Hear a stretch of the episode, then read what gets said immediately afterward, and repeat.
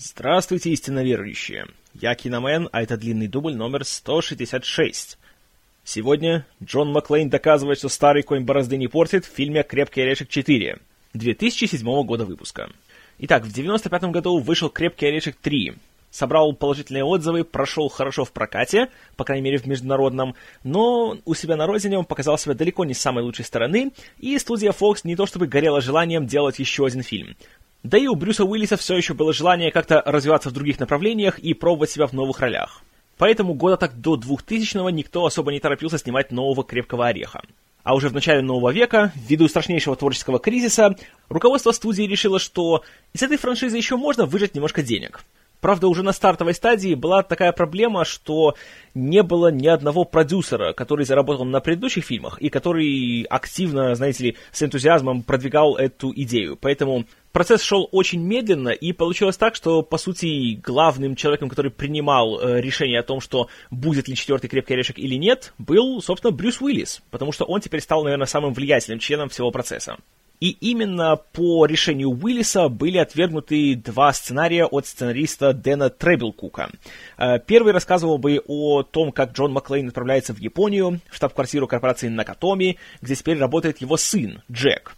И, конечно же, как назло, в это же время на эту штаб-квартиру нападают террористы. И Джон не только спасает сына, но еще и японскую экономику. Уиллису это не понравилось. Второй сценарий Требил Кука рассказывал о том, как Маклейн и его дочь Люси находятся где-то в Карибском море, и там борются с мародерами, которые грабят затонувшее судно. Также Уиллису не понравилось. Однако, что ему понравилось, так это название одной из версий сценария. «Крепкий орешек, двоеточие, слезы солнца». Название настолько ему понравилось, что он даже потребовал у Фокс право на то, чтобы он его позаимствовал для своего другого фильма. И руководство Fox ему это позволило, но взамен взяли с него обязательство, что он точно снимется в «Крепком орешке 4». Фильм «Слезы солнца» вышел в прокат в 2003 году, и это все, что о нем следует знать. Ну а уже после этого пришло время работать над четвертым «Крепким орехом».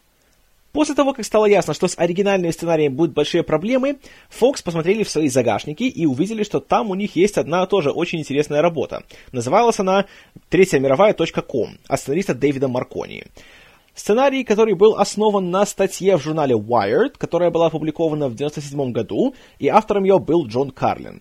Она рассказывала о том, что на сегодняшний день главной угрозой для не только Америки, но и любой развитой страны является так называемый кибертерроризм. Потому что все системы, на которых базируется современное общество, завязаны на компьютеры. И тот, кто управляет этими компьютерами, управляет и всем обществом.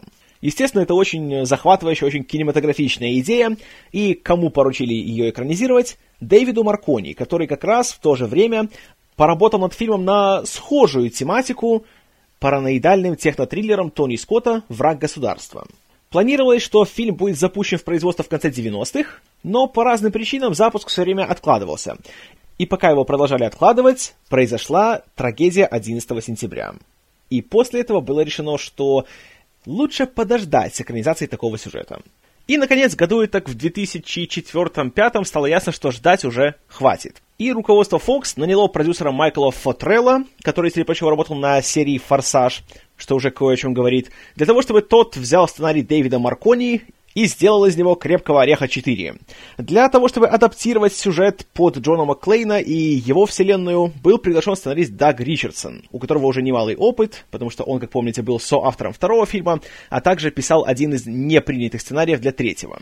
Однако его работа была сочтена недостаточно удовлетворительной, среди прочего до самого Уиллиса, поэтому доработать сценарий поручили Марку Бомбаку, который к тому моменту написал сценарий провального триллера «Другой», также для студии Fox. В общем, к концу 2005 года сценарий был готов, а в начале 2006 года у фильма появился еще и режиссер. Им стал Лен Уайзман, только что выпустивший на экраны «Другой мир. Двоеточие. Эволюцию», продолжение своего прорыва под названием «Другой мир». И пост режиссера «Крепкого ореха 4» Уайзман получил в первую очередь из-за того, что дочь Брюса Уиллиса Румер была гигантской фанаткой другого мира и всячески требовала, чтобы отец посмотрел эти фильмы. Он и посмотрел, увидел, что у этого Уайзмана есть кое-какое визуальное чутье, и он неплохо умеет снимать экшен, Поэтому Уиллис пошел на Fox с предложением пригласить Уайзмана. Они его пригласили. Уайзман, будучи гигантским фанатом «Крепкого ореха», вплоть до того, что в юношеском возрасте он у себя во дворе снимал свои любительские короткометражки на тему «Крепкого орешка», конечно же, он согласился. Ну, а за собой Уайзман привел сюда и всю свою съемочную группу. В частности, оператора-постановщика Саймона Дюгана, который снимал «Другой мир 2», художника-постановщика Патрика Татопулоса, который был дизайнером на первом «Другом мире» и художником-постановщиком на втором, э, режиссера монтажа Николаса Де Тота, который монтировал «Другой мир 2», и композитора Марко Белтрами, который также писал музыку к «Другому миру 2», и здесь э, сменил на посту композитора покойного Майкла Кеймена, который, увы, умер в 2003 году. Ах да, и еще Уайзман привел за собой постановщика трюков Брэда Мартина, который также работал на обеих частях другого мира. Перед тем, как приступить к съемкам, Уайзман потребовал немножко подшлифовать сценарий и поменять пару аспектов э, его сюжета. Например, на момент прихода Уайзмана э, в сюжете фигурировал Джек Маклейн, сын Джона, который по сюжету оказался хакером, которого арестовывали за то, что он сам того не подозревая, помогал террористам в их кибератаке на Соединенные Штаты, и отец его пытался всячески отмазать и спасти, и вместе они потом показывали Кузькину мать плохишам.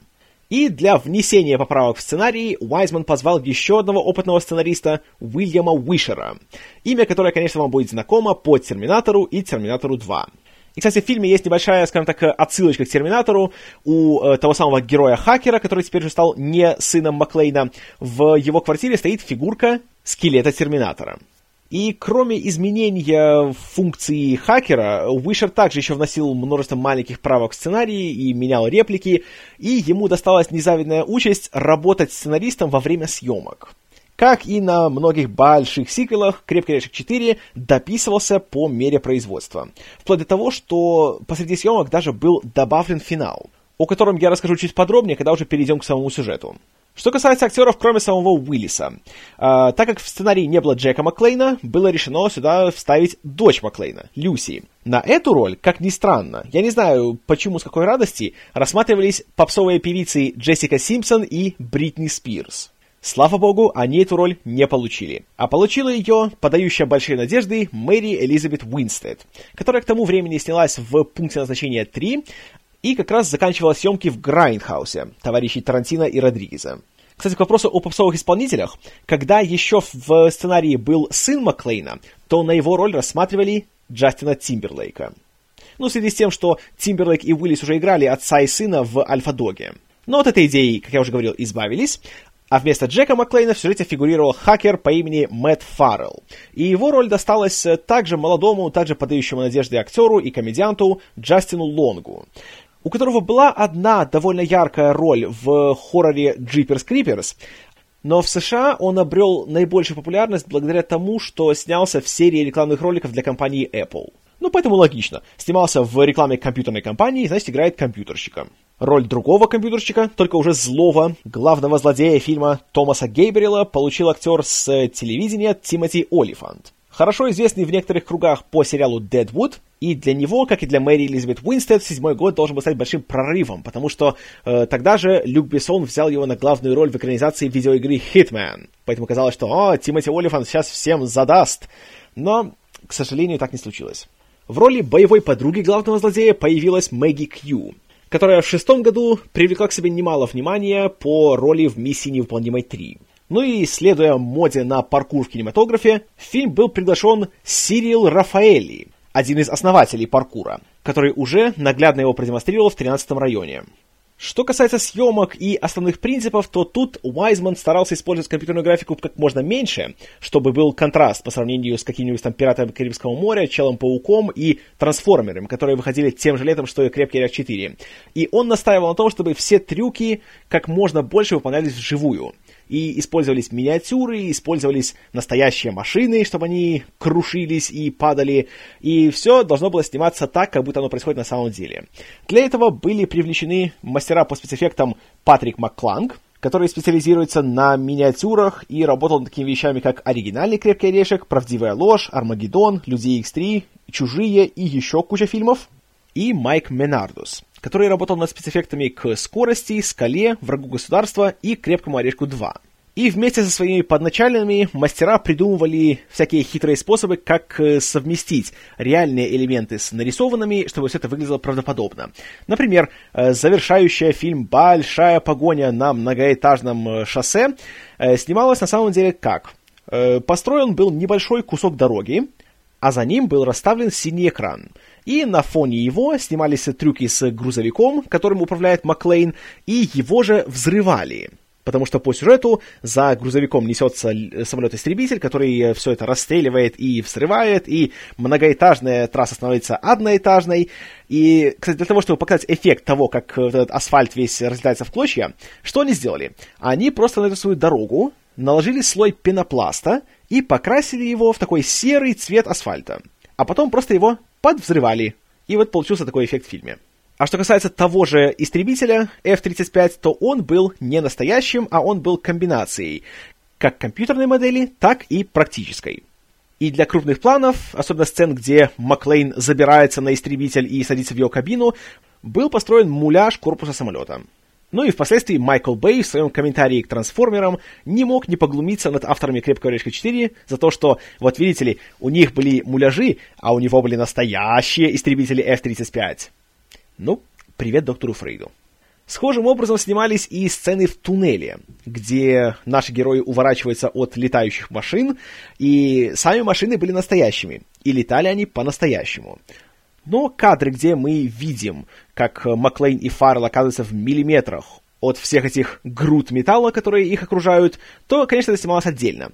Сначала снимались сами э, трюки с машинами, а затем отдельно снимались актеры и их реакция. А уже при монтаже все это накладывалось и получался единый бесшовный кадр.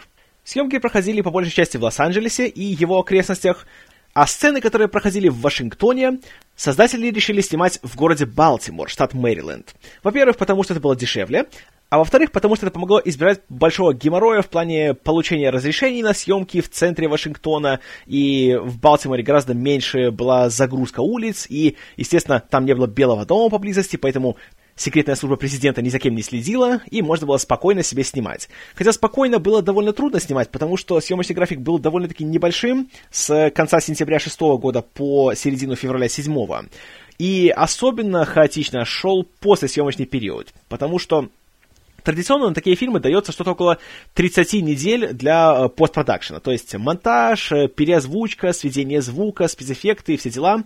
А тут у них было, по сути, 16 недель. Потому что уже была назначена дата выхода, июль седьмого года, и надо было к ней успеть. Как хочешь, так и вертись. И из-за этого уже после выхода фильма некоторые члены съемочной группы так и говорят, что ну да, кое-где, конечно, поспешили. Было бы еще время, можно было еще кое-что исправить, кое-что отшлифовать. Но, увы, после драки кулаками не машут.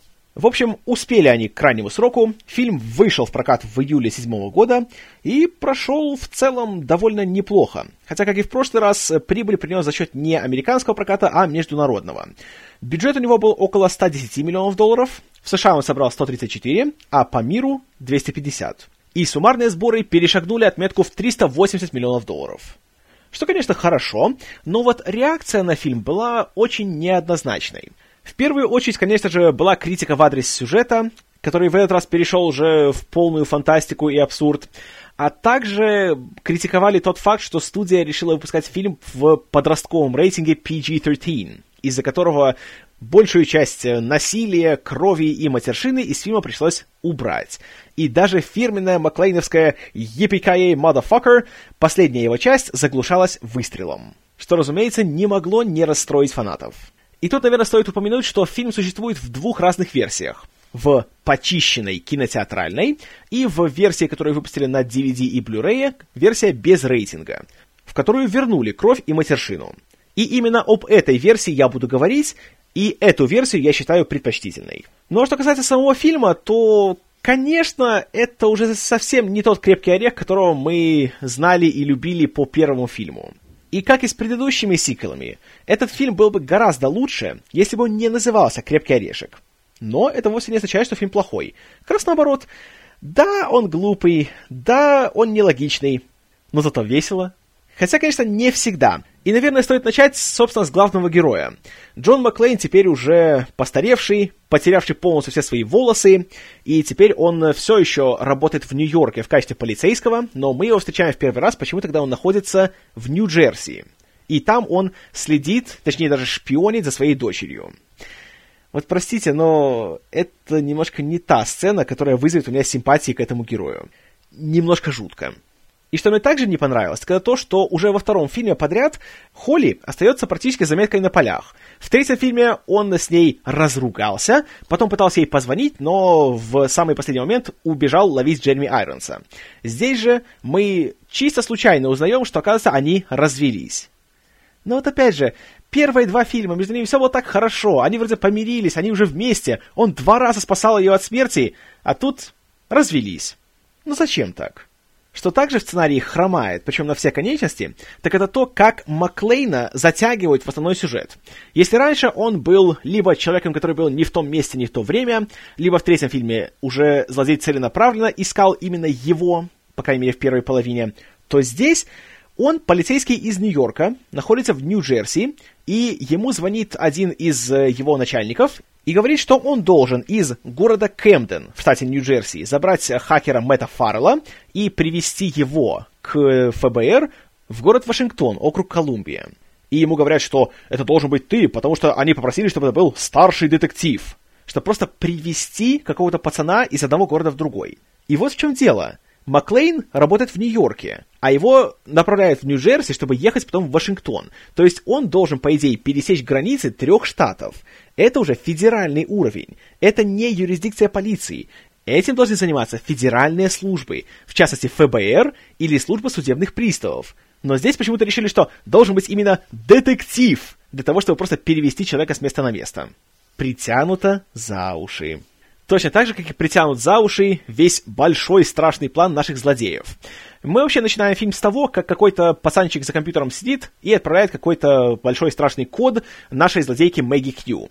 Она им говорит спасибо, а затем к его дому подъезжает какой-то страшный злодейский черный фургон, из которого паркурщик Сирил Рафаэли отправляет в дом к пацанчику-компьютерщику какой-то вирус, и, разумеется, по славной голливудской традиции все это происходит так, что он вставляет флешку, и на экране есть надпись «Загрузка вируса». О, как я это люблю. Затем вирус попадает в компьютер пацанчика-компьютерщика и э, приводит в боеготовность заряд C4, который прикреплен к его системному блоку. И пацанчик взрывается, как только нажмет на кнопку Delete у себя на клавиатуре. То есть это уже скорее не фильм «Крепкий орешек», а фильм о Джеймсе Бонде. С злодейскими планами в стиле о том, как э, Бонд спит, поэтому ниндзя должен прокрасться через потолок, спустить на трубке какой-то яд, чтобы тот капнул ему в рот, чтобы Бонд отравился. Вместо того, чтобы просто прийти и застрелить его. То же самое и здесь.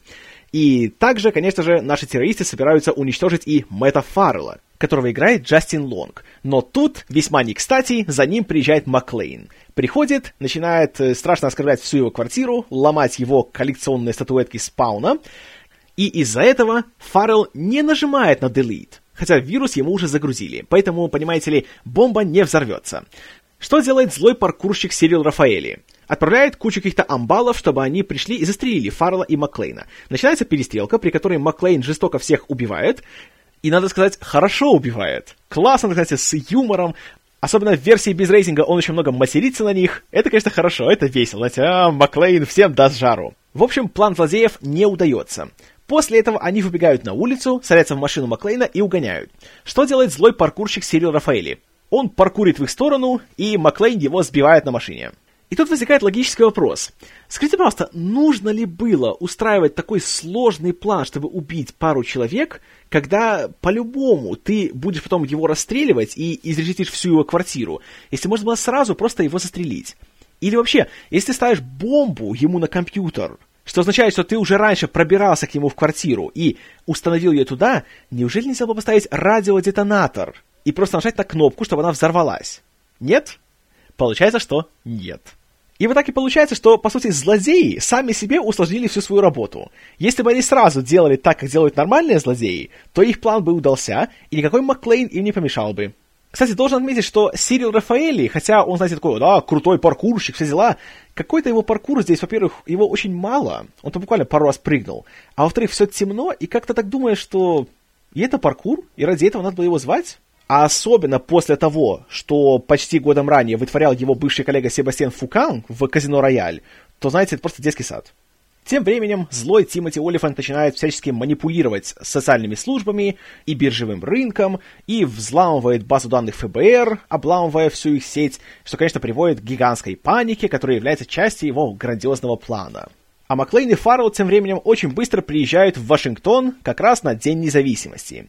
И тоже вот в чем проблема. Злой Тимоти Олифант почему-то не может успокоиться, пока не убьет Фаррелла. А ирония в том, что как раз тот код, который написал Фаррелл, он буквально открывает какую-то одну дверь в Департаменте обороны. И реально никакой важности он не имел, и он ничего не знает об этом плане. Даже если бы ФБРовцы что-то там него допросили, они бы ничего полезного от него не получили. Но из-за того, что злой Тимоти Олифант все не может его отпустить, он, по сути, сам себе копает могилу. И я уж не говорю о том, что когда Маклейн привозит Фаррелла к ФБРовцам, их, э, по-моему, замдиректора Боуман, которого играет э, новозеландский актер Клифф Кертис, то ему до этого Фаррелла как вообще никакого дела нету. Вопрос, стоило ли вот столько геморроя из-за одного этого пацана? Я думаю, что нет. И жаль, конечно, что сценарий вот настолько получается немножко халтурным, я бы сказал, в плане именно завязки, в плане того, как наши герои сходятся вместе и почему они должны работать сообща, и кто такой злодей, и почему он все это делает.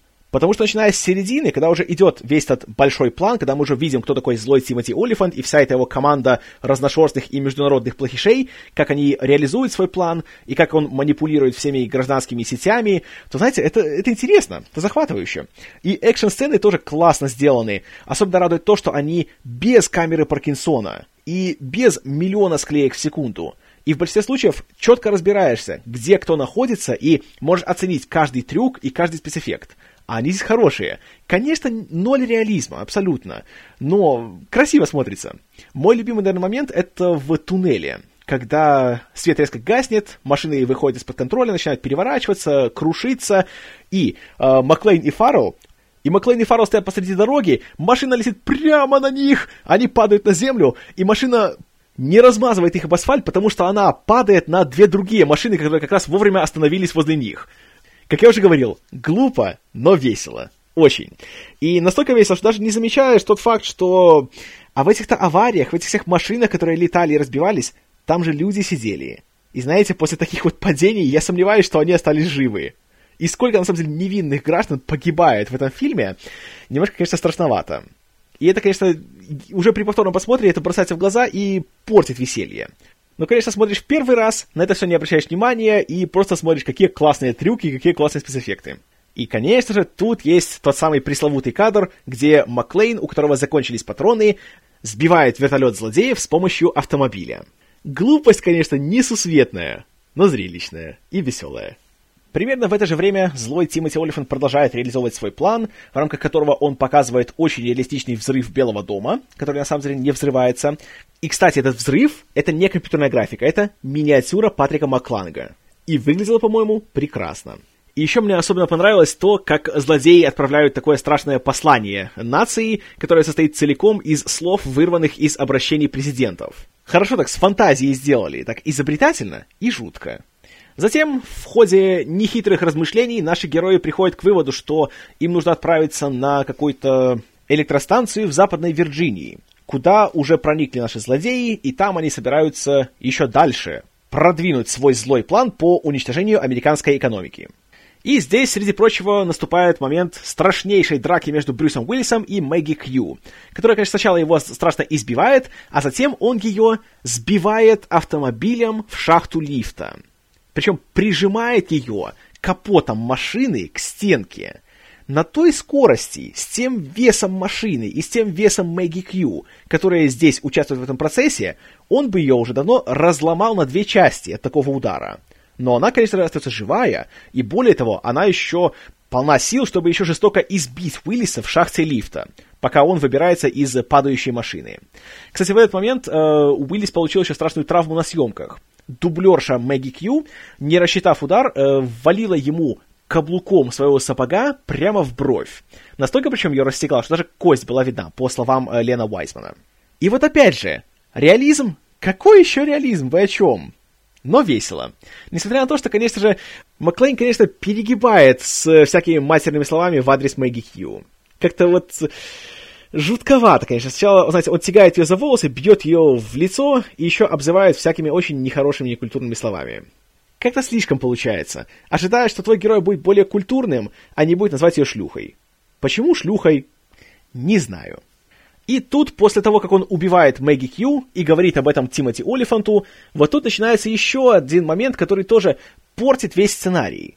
Получается, что Маклейн сам виноват в том, что э, злой Тимоти Олифант в отместку похищает его дочь. Если бы он ничего не делал, сидел себе и не рыпался бы, то все было бы спокойно. Вот это тоже, это вот ошибка, потому что традиционно в фильмах «Крепкий орешек» Маклейн не виноват в том, что злодеи захватывают кого-то из его любимых. Просто такие обстоятельства получаются, и он должен с ними как-то разбираться. А тут он сам, по сути, к этому всему привел. Не самый правильный ход. И в этой же сцене, на этой электростанции, куда подается еще и газ, который, конечно же, скоро начнет воспламеняться и взрываться стараниями злого Тимоти Олифанта, в первой версии сценария здесь сюжет и заканчивался. И здесь была большая разборка со злодеями, потом станция взрывалась, и все, все счастливы, все спасены. Но посреди съемок стало ясно, что этого будет мало. И тогда Уильям Уишер сел и наспех написал еще продолжение, после которого э, Маклейн собирается убить злого Тимоти Олифанта, спасти свою дочь, Поэтому уже после этого вдруг Маклейн оказывается умелым пилотом вертолета. А, что? Маклейн пилот вертолета? Ладно. Они летят к Кевину Смиту, который рассказывает им, кто такой злой Тимоти Олифант, и что он там, понимаете, сделал, и что он предупреждал американское правительство о том, что их система безопасности не такая уж безопасная, и что 11 сентября можно было предотвратить, бла-бла-бла, но никто его не послушал, поэтому теперь он страшно мстит своим бывшим работодателям. Вот еще одна ошибка сценария. Зачем сюда притягивать 11 сентября? Зачем в фильм, где Брюс Уиллис с помощью машины сбивает вертолет, еще и вставляет политику? Не надо было этого делать. Но, к счастью, это всего лишь маленький элемент, который не является основным, поэтому можно закрыть глаза. Вскоре после визита к Кевину Смиту, Маклейн и Фаррелл понимают, что злой Тимоти Олифант направляется в здание штаб-квартиры службы соцстрахования, которое на самом деле является прикрытием для здания Агентства национальной безопасности. И там есть гигантская серия серверов, которые хранят все самые важные данные обо всей американской экономике. И если злой Тимоти Олифант э, эти данные уничтожит, то все, наступит глобальный абзац и новый каменный век. Поэтому они туда отправляются, там злой Тимоти Олифант берет в заложники Мэтта, который, правда, успевает э, ввести какую-то новую хитрую защиту, которая не позволяет Олифанту и его людям завершить свой злой план. Поэтому он берет его с собой и вместе с Люси Маклейн и они уезжают от разъяренного Джона Маклейна. Кстати, вот еще один большой плюс этого сюжета. Люси Маклейн, в отличие от э, 99% всяких э, жен, любовниц и детей главного героя, она не визжит, она не беспомощная, она не дрожащая, а наоборот, очень такая бойкая, суровая и, собственно, может постоять за себя. Вот это очень, очень приятно было видеть. И Мэри Элизабет Уинстон здесь, да, она здесь молодец. Как и Джастин Лонг, кстати. Вообще, тем летом все стали говорить, что все, понимаете ли, Голливуд завоевывают всякие тощие ботаники, потому что тем же летом, как помните, вышли еще и «Трансформеры», где был Шайа Лабаф в, в похожей, в принципе, роли, и все думали, что, а, вот, понимаете, новый э, архетип э, главного героя экшена. Но, в отличие от Лабафа, Лонг здесь хорош тем, что он не напрягается. Он не старается изо всех сил, знаете, он не лезет из кожи вон, чтобы вас впечатлить или чтобы вас рассмешить. И благодаря этому он смотрится интересно и приятно, и даже смешно, когда надо. И мне он чертовски понравился, и мне очень жаль, что у Джастина Лонга нету лучшей карьеры, чем то, что у него есть сейчас. Ну и, в общем, переходим мы в финальные 20 минут фильма. Начинается страшнейшая, чисто фантастическая погоня, э, при которой Маклейн захватывает э, гигантский грузовик с прицепом, который принадлежит злому Олифанту, он выслеживает, где он находится, он за ним гонится, но Олифант, ха-ха, он такой, знаете, страшный злодей, он поручает одному из истребителей американских вооруженных сил атаковать грузовик с Маклейном. И это происходит на том самом многоэтажном шоссе. Чистая фантастика. И опять же, когда смотришь, как обваливаются все эти этажи этого шоссе, то хочешь не хочешь, задумаешься – а там же машины ехали, и они пообваливались, и их попридавливало между этими этажами. А там же ехали люди. Ехали на работу или с работы, или на отдых, тем более, что День независимости, праздник же. Там были семьи, там были дети, и их всех так вот, вот поубивали. М да, глупо, но не особенно весело. И здесь также неубиваемость Маклейна достигает просто таких суперменовских уровнев, потому что ему же ничто не страшно. И более того, он еще и, оказывается, умеет пилотировать самолетом-истребителем F-35 за 5 секунд. Ладно, с вертолетом он говорил, что он, да, пару раз учился, и он знает, как там что. На истребителе я сомневаюсь, что он учился летать. Но ведь летает. И вот в этом самая главная проблема не только этого фильма, но и всех сиквелов «Крепкого орешка». Помните первый фильм, где Маклейн был один, у него не хватало патронов, у него не было обуви, он в конце был вообще почти голый, потому что у него одежды не осталось, и как ему трудно было все делать. Вплоть до того, что для него страшнейшим препятствием были осколки стекла, разбросанные на полу, и потом он доставал у себя из ног, которые истекали кровью. Здесь же, ну вы сами видите, что он делает. Простите, это не тот же фильм, который был в первой части. Почему я говорю, что назвали бы как-нибудь по-другому, не был бы это Джон Маклейн, был бы отличный фильм. А так есть просто нормальный фильм. Ну и в конце концов Маклейн настигает злого Олифанта, там всех стреляет, кстати, и Люси тоже ему помогает, что приятно. Ну и в конце он очень изобретательно, очень сурово убивает злого Тимоти Олифанта, сказав, конечно же, «Yippee-ki-yay, motherfucker», стреляет в себя, и пуля проходит насквозь и убивает Олифанта. Оригинально, да. Изобретательно, да. Но проблема еще в том, что Тимоти Олифант, он прекрасный актер. Я его очень люблю. Особенно после сериала Justified, Правосудие.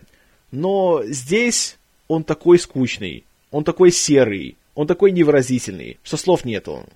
Я не знаю, в чем дело. То ли в том, что он просто есть не на своем месте, то ли в том, что сам персонаж. Просто э, Томас Гейбриэл, как злодей, он даже проигрывает полковнику Стюарту из второго фильма. Потому что все, что он делает в фильме, это он сидит перед компьютером, смотрит в монитор, нажимает на клавиши и хмурится.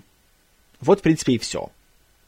И вот это, конечно, не очень хорошо срабатывает. Как и тот факт, что вся его команда прихвостней, они все такие разношерстные, международные. Там у них есть итальянец, есть француз, есть Мэгги Хью, есть Тимоти Олифант — и видно, что пытались сделать такое, знаете, подобие банды Ханса Грубера в первом фильме, чтобы был такой международный колорит, такой немножко европейский. Но как-то все это выглядит искусственно и как-то, опять же, невыразительно. Та же финальная разборка с паркурщиком Сирилом Рафаэли выглядит как-то тоже... Ну вот, паркур моден, да? Дети любят паркур, давайте мы вставим его в фильм.